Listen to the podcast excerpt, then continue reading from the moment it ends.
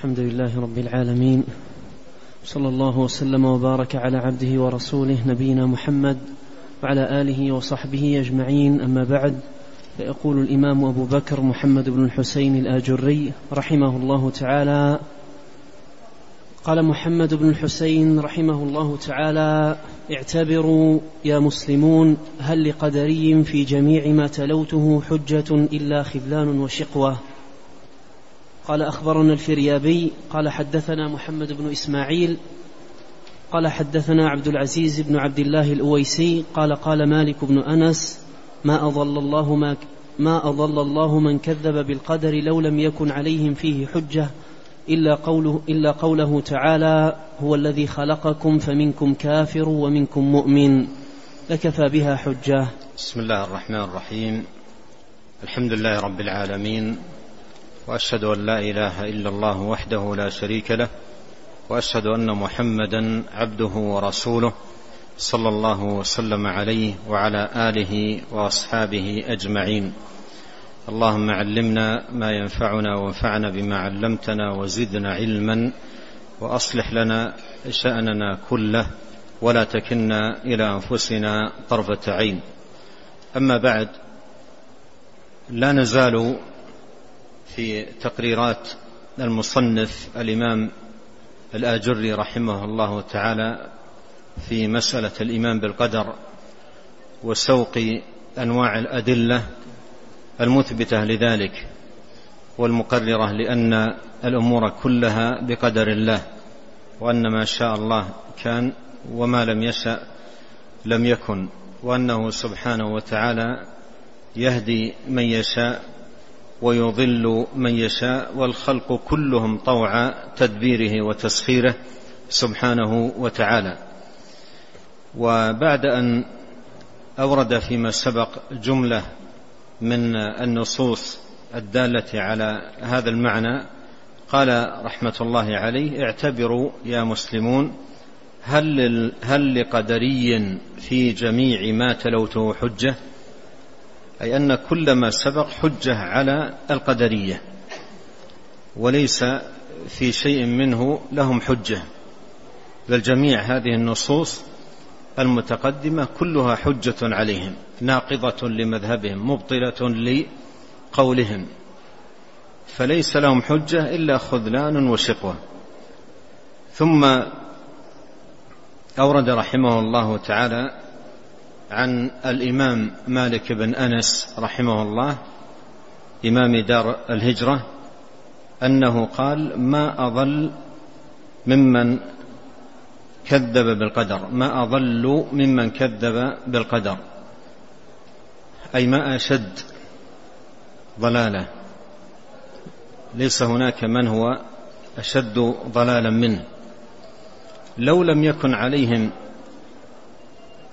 لو لم يكن عليهم فيه حجة إلا قوله تعالى هو الذي خلقكم فمنكم كافر ومنكم مؤمن لكفى بها حجة. هذا قول الإمام مالك رحمه الله تعالى في بيان هذه الآية الكريمة وأنها حجة كافية في نقض قول القدرية والمراد بالقدرية عند أن آه، عند أهل العلم إذا أطلق هذا اللقب أي القدرية النفاة نفاة القدر. لأن القدرية نوعان قدرية مجبرة وقدرية النفاة. وعند الإطلاق يراد بالقدرية القدرية النفاة نفاة القدر. وعرفنا فيما سبق أنهم سموا قدرية لأنهم أثبتوا القدر لأنفسهم ونفوه عن ربهم سبحانه وتعالى. قال مالك رحمه الله لو لم يكن عليهم فيه حجة إلا قوله تعالى هو الذي خلقكم فمنكم كافر ومنكم مؤمن. معنى فمنكم كافر ومنكم مؤمن أي قدر سبحانه وتعالى على قوم منكم الكفر وقدر على قوم الإيمان. وكل ميسر لما خلق له وكل ميسر لما خلق له وصائر لما قدر عليه. قال كفى بهذه الآية حجة كفى بهذه الآية على حج كفى بها حجة أي على نفاة القدر. الذين يقولون لا قدر وأن الإنسان هو الخالق لفعل نفسه. ولأجل هذا القول سموا كما سيأتي في ترجمة لاحقة عند المصنف مجوس هذه الأمة. نعم. قال رحمه الله تعالى وأخبرنا الفريابي قال حدثنا أبو أنس مالك بن سليمان قال حدثنا بقية يعني ابن الوليد يعني ابن, يعني ابن الوليد عن مبشر بن عبيد عن عطاء بن السائب عن أبي صالح عن ابن عباس رضي الله عنهما في قول الله تعالى كما بدأكم تعودون فريقا هدى وفريقا حق عليهم الضلالة وكذلك خلقهم حين خلقهم فجعلهم مؤمنا وكافرا وسعيدا وشقيا وكذلك يعودون يوم القيامة مهتدين وضلالا. ثم أورد رحمه الله تعالى هذا الأثر عن ابن عباس رضي الله عنهما في معنى قول الله عز وجل كما بدأكم تعودون. كما بدأكم تعودون. فريقا هدى وفريقا حق عليهم الضلالة. وهذه الآية نص في إثبات القدر. كالتي قبلها. قوله فريقا هدى وفريقا حق عليهم الضلالة كقوله فمنكم كافر ومنكم مؤمن.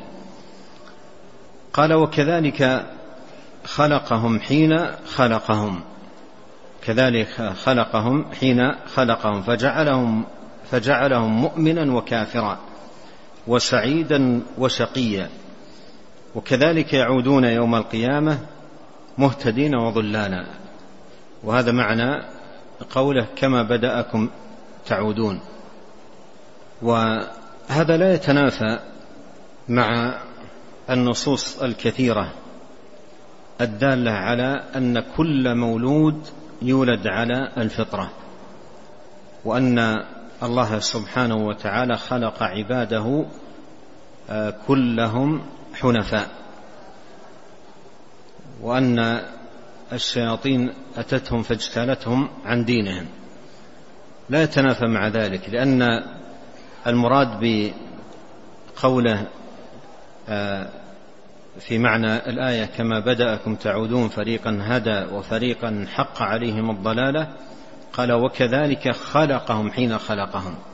يعني وكذلك خلقهم حين خلقهم منهم كافر ومنهم مؤمن.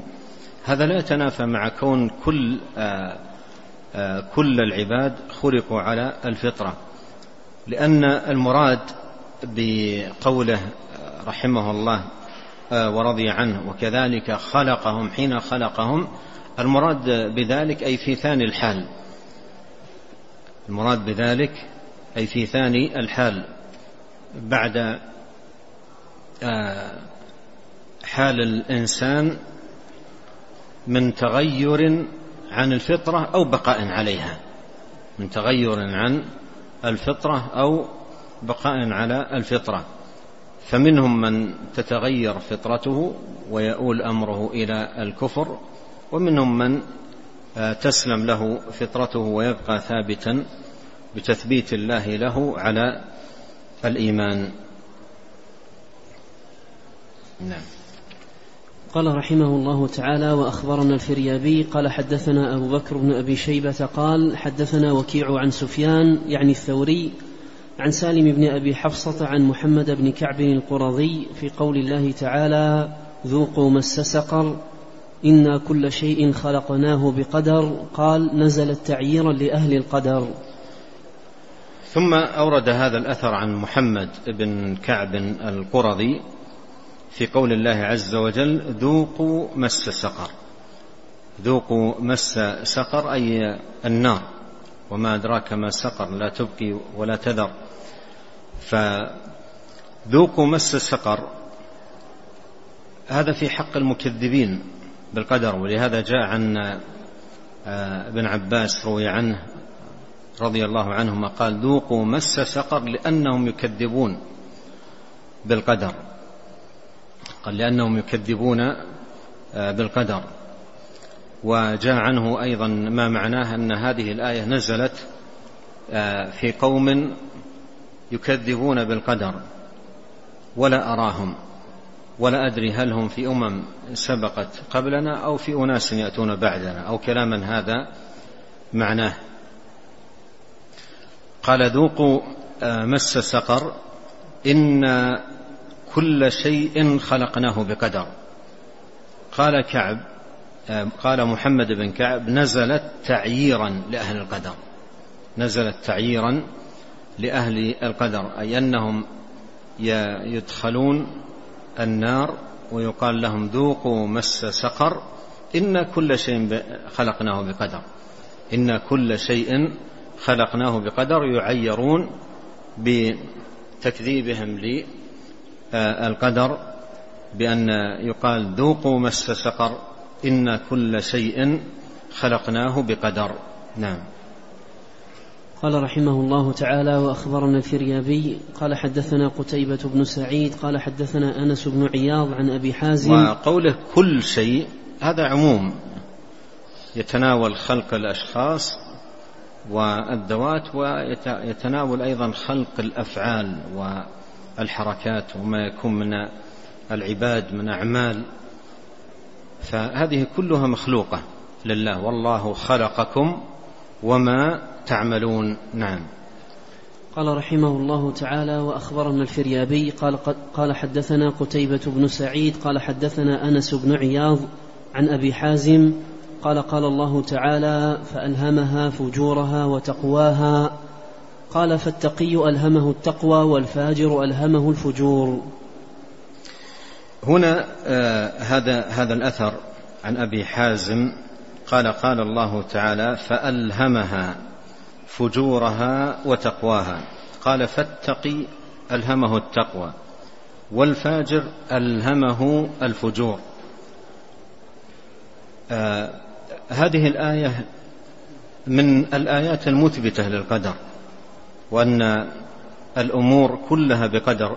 بقدر الله سبحانه وتعالى وأن ما يكون من تقوى أو ما يكون من فجور فكل ذلك آه مقدر ومكتوب. قال فألهمها ألهمها هذا إثبات القدر هذا فيه إثبات القدر. ألهمها فجورها وتقواها. ليس المراد بالإلهام البيان وإنما المراد بالإلهام في التقوى التوفيق و في الفجور جعله كذلك جعله كذلك ألهمها فجورها وتقواها. فهذا في إثبات القدر وفي قوله فجورها وتقواها أضاف الفجور إلى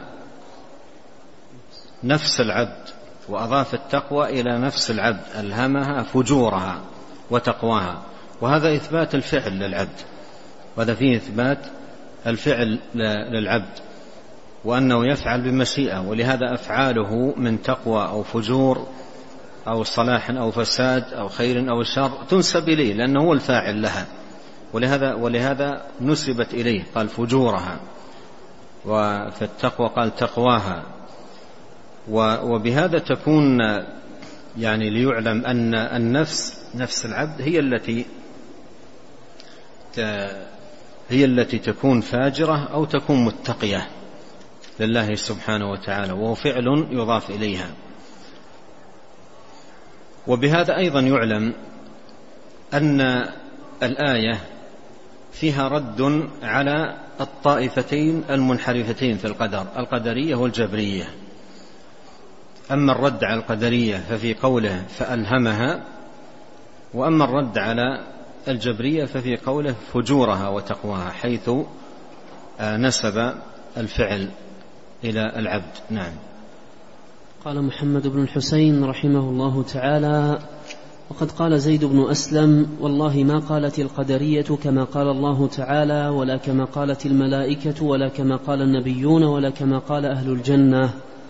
ولا كما قال أهل النار, أهل النار ولا كما قال أخوهم إبليس. قال الله تعالى وما تشاءون إلا أن يشاء الله رب العالمين. قالت الملائكة قالوا سبحانك لا علم لنا إلا ما علمتنا. وقال النبيون منهم شعيب عليه السلام وما يكون لنا أن نعود فيها إلا أن يشاء الله ربنا. وقال أهل الجنة الحمد لله الذي هدانا لهذا وما كنا لنهتدي لولا أن هدانا الله. وقال أهل النار ربنا غلبت علينا شقوتنا. وقال أخوهم إبليس رب بما أغويتني. نعم آه آه هذا الأثر آه اقرأ ما بعده. قال أخبرنا الفريابي بذلك قال حدثنا خلف بن محمد الواسطي المعروف بكردوس.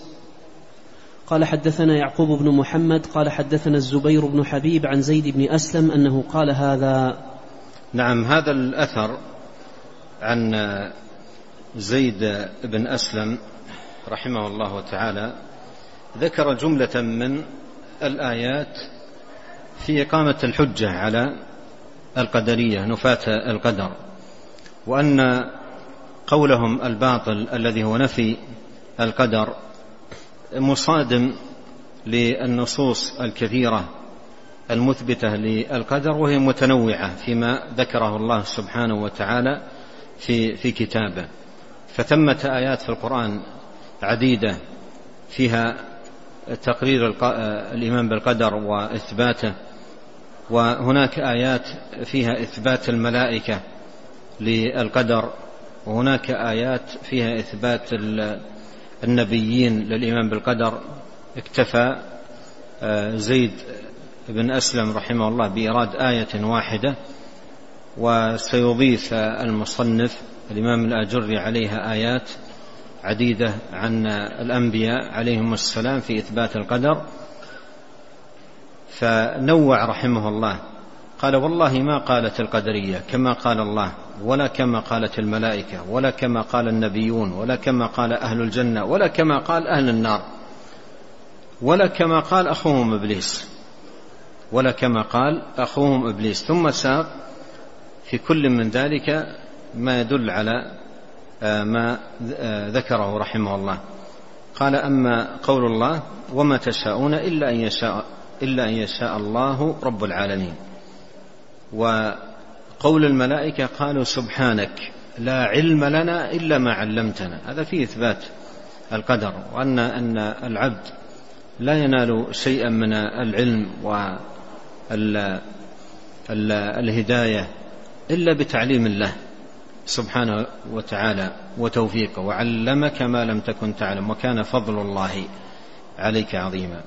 وقال النبيون منهم شعيب اكتفى بمثال واحد قال وما يكون لنا أن نعود فيها إلا أن يشاء الله ربنا. هذا فيه إثبات القدر وأن الأمور كلها بمشيئة الله. وقال أهل الجنة الحمد لله الذي هدانا لهذا وما كنا لنهتدي لولا أن هدانا الله. هذا فيه إثبات القدر وأن الهداية بيد الله وأنه سبحانه وتعالى يهدي من يشاء إلى صراط مستقيم. قال وقال أهل النار ربنا غلبت علينا شقوتنا.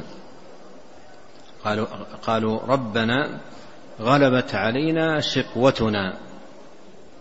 غلبت علينا شقوتنا. وهذا في إثبات القدر وأن الشقوة التي تكون والضلال الذي يكون أمر مقدر. ومكتوب. لكن احتجاج المرء بالقدر احتجاج باطل على فعله المعايب وارتكابه للمحرمات. ولهذا قال العلماء القدر يحتج به في المصائب دون المعائب. في المصائب دون المعائب. لأن المعائب وإن كانت مقدرة إلا أن العبد فعلها باختيارا بمشيئته واختياره. ولهذا لو أكره عليها وأرغم لا يحاسب على ذلك. قال وقال أخوهم إبليس رب بما أغويتني. وهذا فيه إثبات القدر. نعم.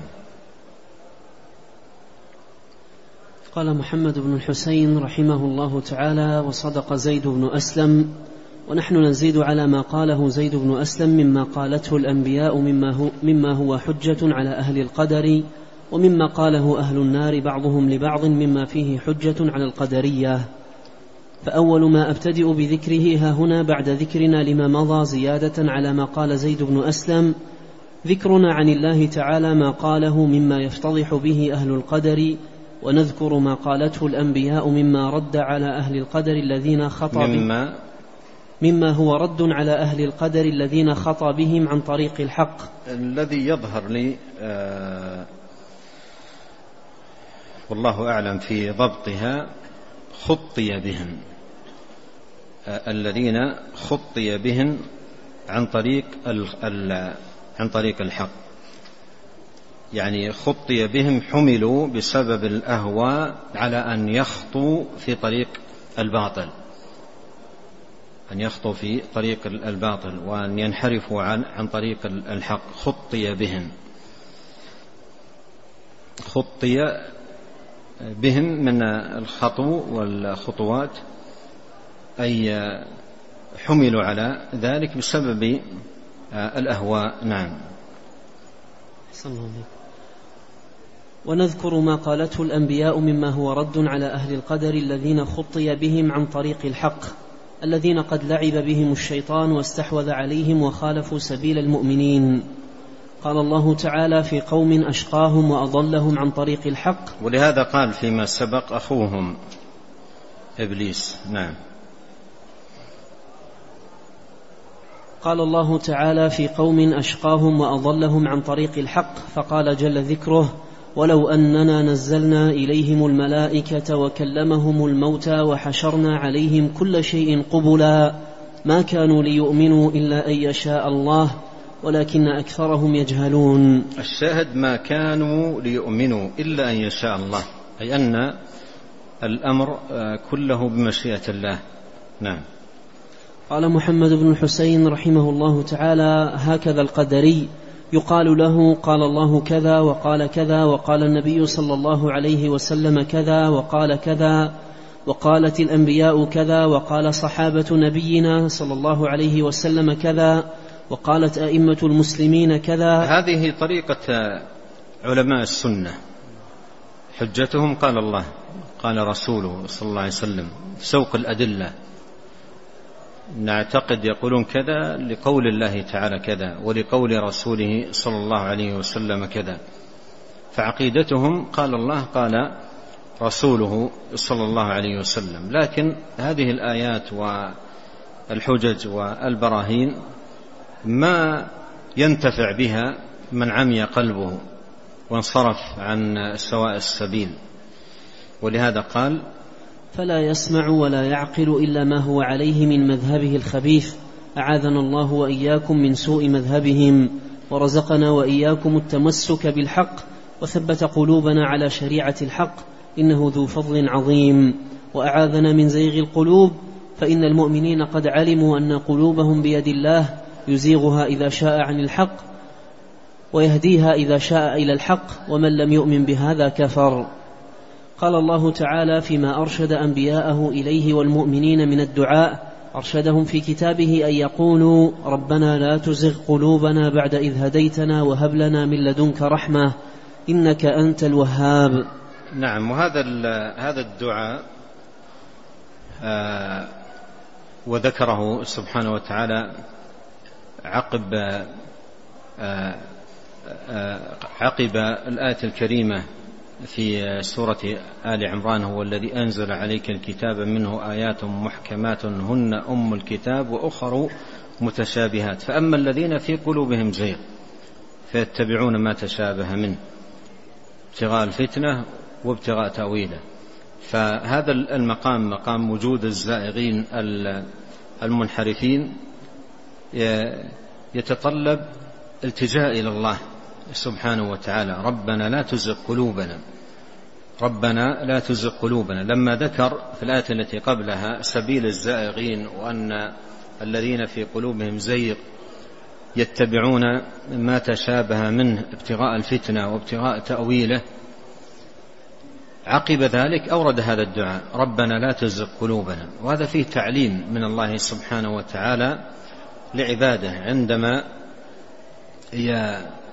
يأتي ذكر سبيل الزائغين المنحرفين طرائق أهل الضلال والأهواء يحسن بالمرء في هذا المقام أن يدعو بهذه الدعوة. ربنا لا تزغ قلوبنا. يدعو الله سبحانه وتعالى أن يسلمه وأن يعيذه من زيغ القلوب. نعم. قال رحمه الله تعالى أخبرنا أبو زكريا يحيى بن محمد الحنائي قال حدثنا محمد بن عبيد بن حساب قال حدثنا حماد بن زيد قال أخبرنا يونس وهشام والمعلى بن زياد عن الحسن قال قالت عائشة رضي الله تعالى عنها دعوة كان النبي صلى الله عليه وسلم يكثر أن يدعو بها. يا مقلب القلوب ثبت قلبي على دينك. قالت قلت يا رسول الله ما ما دعوة أسمعك تكثر أن تدعو بها فقال إنه ليس من أحد إلا وقلبه بين إصبعين من. بين أصبعين من أصابع الله تعالى إن شاء أن يقيمه أقامه وإن شاء أن يزيغه أزاغه نسأل الله أن يثبت قلوبنا على الحق وأن يعيذنا من الزيغ والضلال بمنه وكرمه هذا الأثر أو هذا الحديث عن أم المؤمنين عائشة رضي الله عنها من أعظم الأحاديث في هذا الباب باب إثبات القدر وأن الأمور كلها بتقدير الله. فذكرت رضي الله عنها أن النبي صلى الله عليه وسلم كان يكثر من هذا الدعاء. بل جاء في بعض الأحاديث أن, أن هذا كان من أكثر دعائه كان يكثر من الدعاء عليه الصلاة والسلام بهذه الدعوة العظيمة. يا مقلب القلوب ثبت قلبي على دينك مقلب القلوب هذا فيه إثبات القدر. فيه إثبات القدر وأن آه، القلوب آه، إنما تتقلب من خير إلى شر أو من هداية إلى ضلال أو نحو ذلك بتقدير الله سبحانه وتعالى. مقلب القلوب مقلب القلوب. قال يا مقلب القلوب ثبت قلبي على دينك. ثبت قلبي على دينك. هذه الدعوة فيها إيمان بالقدر وأن الثبات على الدين إنما هو بإذن الله ومشيئته وتقديره سبحانه وتعالى. قال يا مقلب القلوب ثبت قلبي على دينك. قالت قلت يا رسول الله ما دعوة أسمعك تكثر أن تدعو بها؟ ما دعوة أسمعك تكثر أن تدعو بها؟ فقال إنه ليس من أحد إلا وقلبه بين أصبعين من أصابع الله. وجاء في بعض الأحاديث يقلبه يقلبه كيف يشاء. فقلوب العباد بين أصبعين من أصابع الله يقلبها كيف يشاء. ثم آه، يأتي أيضا ما يوضح ذلك. في معنى هذا التقليب قال إن شاء أن يقيمه أقامه وإن شاء أن يزيغه أزاغه. وهذا صريح في إثبات القدر وأن الله عز وجل بيده الأمر يهدي من يشاء ويضل من يشاء. نعم. قال محمد بن الحسين رحمه الله تعالى ثم نذكر ما قالته الأنبياء عليهم السلام خلاف ما قالته القدرية. نعم هو نقل فيما سبق عن زيد بن أسلم قول الأنبياء واكتفى بقول شعيب وهنا ساق رحمه الله تعالى جملة من آه، قول الأنبياء عليهم السلام في إثبات القدر. وهذا أيضا فيه تقرير لأمر متقرر عند أهل العلم وهو أن أمور الاعتقاد لدى الأنبياء كلهم واحدة. فالعقيدة واحدة عند جميع النبيين. أصول الاعتقاد واحدة. الاختلاف بين نبي وآخر إنما هو في الشرائع والأحكام. لكل جعلنا منكم شرعة ومنهاجا. أما الاعتقاد واحد. وهذا معنى قول النبي عليه الصلاة والسلام آه، نحن الأنبياء أبناء علات. ديننا واحد. وأمهاتنا شتى ديننا واحد أي عقيدتنا واحدة. وأمهاتنا شتى أي الشرائع تختلف من نبي إلى آخر. ولهذا قال العلماء أن العقيدة لا يدخلها نسخ. العقيدة لا يدخلها نسخ. النسخ إنما يدخل الأحكام. أما العقيدة لا يدخلها نسخ لا في آه، شريعة النبي الواحد ولا من نبي إلى نبي. لا يأتي نبي وينسخ عقيدة نبي آخر أو شيء من عقيدة نبي آخر. ولا يأتي أيضا النبي بعقيدة ثم ينسخ تلك العقيدة ويأتي بعقيدة أخرى. العقيدة لا يدخلها نسخ. العقيدة ثابتة. أصول ثابتة لدى جميع النبيين. من أصول الاعتقاد الإيمان بالقدر. من أصول الاعتقاد الإيمان بالقدر وهذا الأصل ثابت عند جميع النبيين. من أصول الاعتقاد الإيمان باليوم الآخر وهذا ثابت لدى جميع النبيين. كل نبي بعثه الله دعا قومه إلى الإيمان باليوم الآخر. اقرأ على سبيل المثال قول الله تعالى وسيق الذين كفروا إلى جهنم زمرا حتى إذا جاءوها آه، وفتحت أبوابها وقال لهم خزنتها ألم يأتكم رسل منكم يتلون عليكم آيات ربكم وينذرونكم لقاء يومكم هذا؟ هذه فيها أن الأنبياء كلهم أنذروا من لقاء الله وذكروا أقوامهم باليوم الآخر والبعث. هذا أصل ثابت عند جميع النبيين. فأصول الاعتقاد أصول الاعتقاد ثابتة عند الأنبياء كلهم في التوحيد والمعاد والنبوات وأمور الأصول وأصول الاعتقاد. هذه كلها ثابتة عند جميع النبيين. نعم. قال محمد بن الحسين رحمه الله تعالى ثم نذكر ما قالته الأنبياء عليهم السلام خلاف ما قالته القدرية. قال نوح عليه السلام لقومه لما قالوا يا نوح قد جادلتنا فأكثرت جدالنا فأتنا بما تعدنا إن كنت من الصادقين. قال إنما يأتيكم به الله إن شاء وما أنتم بمعجزين. ولا ينفعكم نصحي إن أردت أن أنصح لكم إن كان الله يريد أن يغويكم. هو ربكم وإليه ترجعون. وقال شعيب نعم الشاهد من الآية إن كان الله يريد أن يغويكم. هذا فيه إثبات نوح عليه السلام للقدر. إن كان الله يريد أن يغويكم هو ربكم. نعم. وقال شعيب لقومه قال الله تعالى قال الملأ الذين استكبروا من قومه لنخرجنك يا شعيب والذين آمنوا معك من قريتنا أو لتعودن في ملتنا. قال أولو كنا كارهين قد افترينا على الله كذبا إن عدنا في ملتكم بعد إذ نجانا الله منها. وما يكون لنا أن نعود فيها إلا أن يشاء الله ربنا وسع ربنا كل شيء علما. على الله توكلنا. ربنا افتح بيننا وبين قومنا بالحق. الآية. وقال شعيب أيضا لقومه وما أريد أن أخالفكم إلى ما أنهاكم عنه. إن أريد إلا الإصلاح ما استطعت وما توفيقي إلا بالله. عليه توكلت وإليه أنيب. نعم الآية الأولى الشاهد منها وما يكون لنا أن نعود فيها إلا أن يشاء الله. وسبق إيراد آه، زيد بن أسلم رحمه الله لهذا القدر من الآية في تقرير إثبات النبيين للإيمان بالقدر. والآية الثانية الشاهد منها قوله وما توفيقي إلا بالله.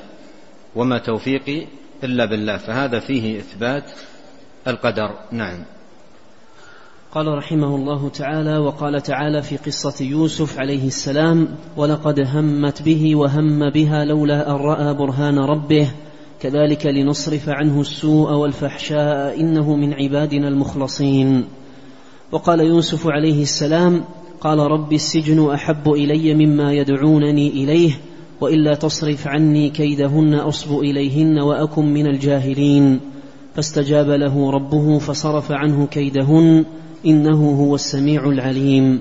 نعم الشاهد من هذه الآيات قوله كذلك لنصرف عنه وقوله وإلا تصرف عني وقوله فصرف عنه هذا كله فيه تقرير القدر وأن الأمور إنما هي بقدر الله سبحانه وتعالى. نعم.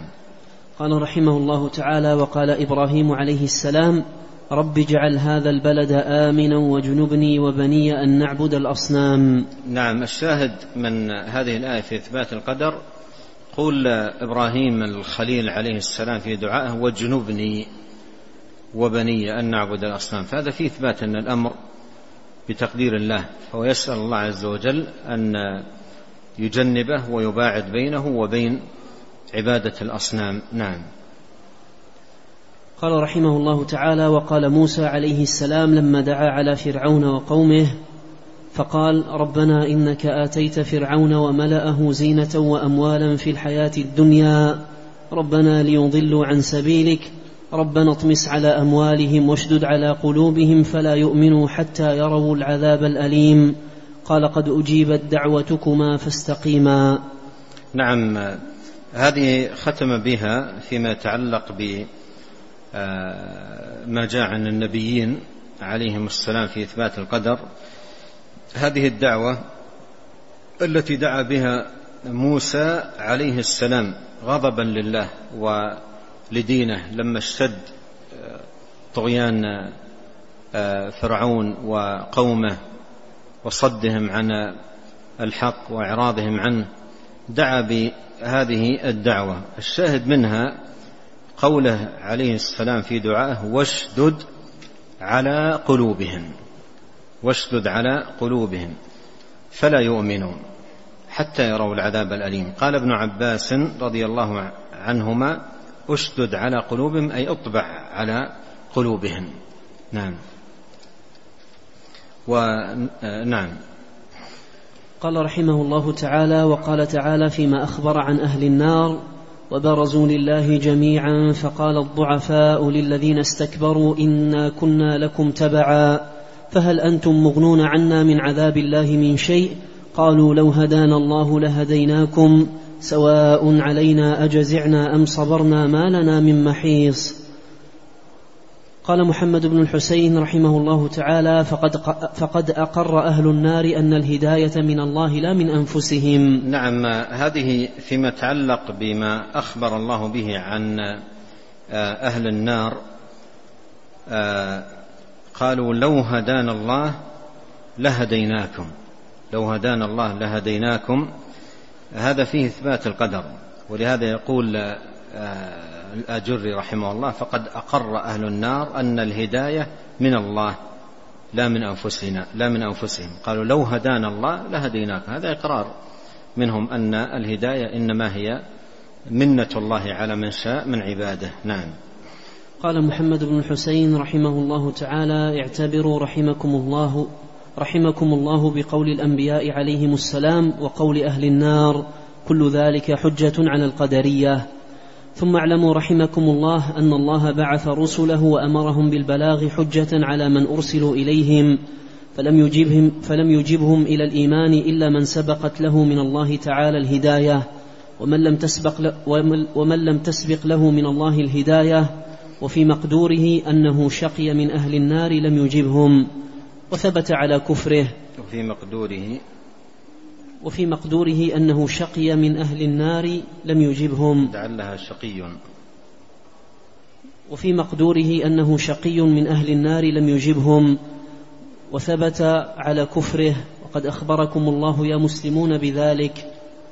نعم وقد حرص نبينا صلى الله عليه وسلم والأنبياء من قبله على هداية أممهم فما نفع حرصهم إذا كان في مقدور الله أنهم لا يؤمنون. فإن قال قائل بين لنا هذا الفصل من كتاب الله تعالى فإنا نحتاج إلى معرفته. قيل له قال الله تعالى في سورة النحل ولقد بعثنا في كل أمة رسولا أن اعبدوا الله واجتنبوا الطاغوت فمنهم من هدى الله ومنهم من حقت عليه الضلالة. فسيروا في الأرض فانظروا كيف كان عاقبة المكذبين. ثم قال لنبيه عليه السلام إن تحرص على هداهم فإن الله لا يهدي من يضل. وما لهم من ناصرين ثم قال لنبيه عليه السلام وقد احب هدايه بعض من, بعض من يحبه فانزل الله تعالى انك لا تهدي من احببت ولكن الله يهدي من يشاء وهو اعلم بالمهتدين ثم قال لنبيه عليه السلام أيضا قل لا املك لنفسي نفعا ولا ضرا الا ما شاء الله ولو كنت اعلم الغيب لاستكثرت من الخير لاستكثرت من الخير وما مسني السوء إن أنا إلا نذير وبشير لقوم يؤمنون. وقال تعالى وما أرسلنا من رسول إلا بلسان قومه ليبين لهم فيضل الله من يشاء ويهدي من يشاء وهو العزيز الحكيم. قال محمد بن الحسين رحمه الله تعالى كل هذا يبين لكم الرب تعالى أن الأنبياء إنما بعثوا مبشرين ومنذرين وحجة على الخلق فمن شاء الله تعالى له الإيمان آمن ومن لم يشأ له الإيمان لم يؤمن. قد فرغ الله تعالى من كل شيء قد كتب الطاعة لقوم وكتب المعصية على قوم ويرحم أقواما بعد معصيتهم بعد معصيتهم إياه ويتوب عليهم وقوم لا يرحمهم ولا يتوب عليهم. لا يسأل عما يفعل وهم يسألون. هذا نوع آخر من أنواع الأدلة على إثبات القدر والمؤلف رحمه الله نوع الأدلة ومر معنا أيضا آه، الكلمة المختصرة لزيد بن أسلم كيف أنه نوع فيها الأدلة المثبتة للقدر. هذا نوع من أنواع الأدلة أن آه، النصوص آه، دلت على أن الله سبحانه وتعالى بعث النبيين بعثهم بالحق والهدى دعوة الخلق آه، إلى دين الله مبشرين ومنذرين بعثهم لإقامة الحجة وإبانة السبيل أمرهم بالبلاغ. فلم يجبهم إلا الإيمان إلا من سبقت له من الله الهداية. وأما من لم تسبق له من الله الهداية وفي مقدوره أنه شقي من أهل النار لم يجبهم لم يجب أنبياء الله. وهذا نوع من أنواع الأدلة يعني القرآن وأنت تقرأ فيه قصص النبيين تجد أن الأنبياء بذلوا ما أمرهم الله به من دعوة الخلق إلى الحق وإلى صراط الله المستقيم لكن البشر مع هذه الدعوة انقسموا إلى قسمين. قسم هداه الله ووفقه لاتباع النبيين وقسم خذله الله سبحانه وتعالى وأضله عن سواء السبيل. من الأدلة على ذلك قول الله عز وجل ولقد بعثنا في كل أمة رسولا أن اعبدوا الله واجتنبوا الطاغوت فمنهم من هدى الله. فمنهم من هدى الله ومنهم من حقت عليه الضلالة. يعني ان ما من يدعوهم الأنبياء إلى الحق والهدى بالحجج البينة الواضحة على قسمين، قسم يمن الله عليه بالهداية فيهتدي ويستجيب للنبيين، وقسم حقت عليه الضلالة، هذا الذي حقت عليه الضلالة ما تغني فيه الآيات والنذر ولا يستجيب للحجج البينات والدلائل الواضحات. ولهذا أورد بعدها آيات تقرر هذا المعنى. يعني الأنبياء وإن بذلوا ما بذلوا في دعوة من كان هذا شأنه لا يهتدي. إن تحرص على هداهم فإن الله لا يهدي من يضل. إنك لا تهدي من أحببت. أيضا مثلها قول الله عز وجل وما أكثر الناس ولو حرصت بمؤمنين. أيضا مثلها قوله قل لا املك لنفسي نفعا ولا ضرا. إلا ما شاء الله. هذا في إثبات القدر. وقال تعالى وما أرسلنا من رسول إلا بلسان قومه ليبين لهم. فيضل الله من يشاء ويهدي من يشاء. هذا مثل قوله فمنهم من هدى الله ومنهم من حقت عليه الضلالة. نعم. قال رحمه الله تعالى أخبرنا الفريابي قال حدثنا أبو بكر بن أبي شيبة قال حدثنا وكيع عن سفيان عن عبد العزيز بن رفيع عمن سمع عبيد بن عمير قال قال آدم عليه السلام يا رب أرأيت ما ابتدعته من قبل نفسي أو شيء قد قدرته علي قبل أن تخلقني؟ قال لا بل شيء قدرته عليك قبل أن أخلقك. قال فذلك قوله تعالى فتلقى آدم من ربه كلمات فتاب عليه إنه هو التواب الرحيم. قال وحدثني أبو حفص عمر بن محمد بن بكار الفاقلاني قال حدثنا الحسن بن يحيى الجرجاني قال حدثنا عبد الرزاق قال أخبرنا الثوري عن عبد العزيز بن رفيع عن عبيد بن عمير قال قال آدم عليه السلام لربه تعالى وذكر خطيئته يا رب أرأيت معصية أرأيت معصيتي التي التي عصيتك؟ أشيء كتبته علي قبل أن تخلقني أو شيء ابتدعته من نفسي؟ قال بل شيء كتبته عليك قبل أن أخلقك. قال فما قال فكما كتبته علي فاغفر لي. قال فذلك قول الله تعالى فتلقى آدم من ربه كلمات فتاب عليه. نعم يعني هذا الأثر آه، فيه أن فيه ثمرة الإيمان بالقدر. في ثمرة الإيمان بالقدر وأن العبد إيمانه بالقدر يقتضي فزعه فزعه إلى الله والتجاؤه إليه بأن يغفر له أن يهديه أن يصلح شأنه أن يعيده من سبيل الزيغ. ربنا لا تزغ قلوبنا. أورد هنا عن عبيد بن عمير من طريقين وهو موقوف عليه وبين عبيد وآدم مفاوز. فالله أعلم يعني بصحة يعني هذا الخبر لكن من حيث المعنى من حيث المعنى قال آه، آه، في في في في الطريق الأخرى قال يا رب أرأيت معصيتي التي عصيتك أشيء كتبته علي؟ قال قبل أن تخلقني أو شيء ابتدعته من نفسي. يعني مثل السؤال الذي آه، سأله الصحابة رضي الله عنهم النبي صلى الله عليه وسلم قالوا أنعمل فيما قدر وقضي أو في أمر مستأنف. قوله ابتدعته من نفسي أي مستأنف لم يقدر ولم يقضى عليه. قال بل في في فيما قال كتبته عليك قبل أن أخلقك قال بل شيء كتبته عليك قبل أن أخلقك قال كما فكما كتبته علي فاغفر فاغفر لي. فهذا ثمرة الإيمان بالقدر أن العبد آه، لا يدري ما المقدر عليه وبما يختم له فليفزع إلى الله سبحانه وتعالى. ولهذا جاء في الدعاء المأثور قال وأن تجعل كل قضاء قضيته لي خيرا. وأن تجعل كل قضاء قضيته لي خيرا. في رواية أخرى لهذا الحديث وأن تجعل آه، وأن تجعل عاقبة أمري رشدا أو كما جاء في الحديث. نعم. قال محمد بن الحسين رحمه الله تعالى قد ذكرنا الحجة من كتاب الله تعالى فيما ابتدأنا بذكره من أمر القدر ثم نذكر الحجة من سنن رسول الله صلى الله عليه وسلم لأن الحجة إذا كانت من كتاب الله تعالى ومن سنة رسول الله صلى الله عليه وسلم فليس لمخالف حجة ونحن نزيد السائل فنقول ومن سنة أصحاب رسول الله صلى الله عليه وسلم والتابعين لهم بإحسان وقول أئمة المسلمين من التابعين وغيرهم. نعم. قال محمد بن الحسين رحمه الله تعالى لقد شقي من خالف هذا الطريق وهم القدرية.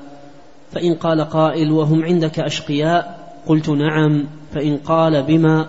قلت كذا قال رسول الله صلى الله عليه وسلم وسماهم مجوس هذه الأمة وقال إن مرضوا فلا تعودوهم وإن ماتوا فلا تشهدوهم وسنذكر هذا في بابه إن شاء الله.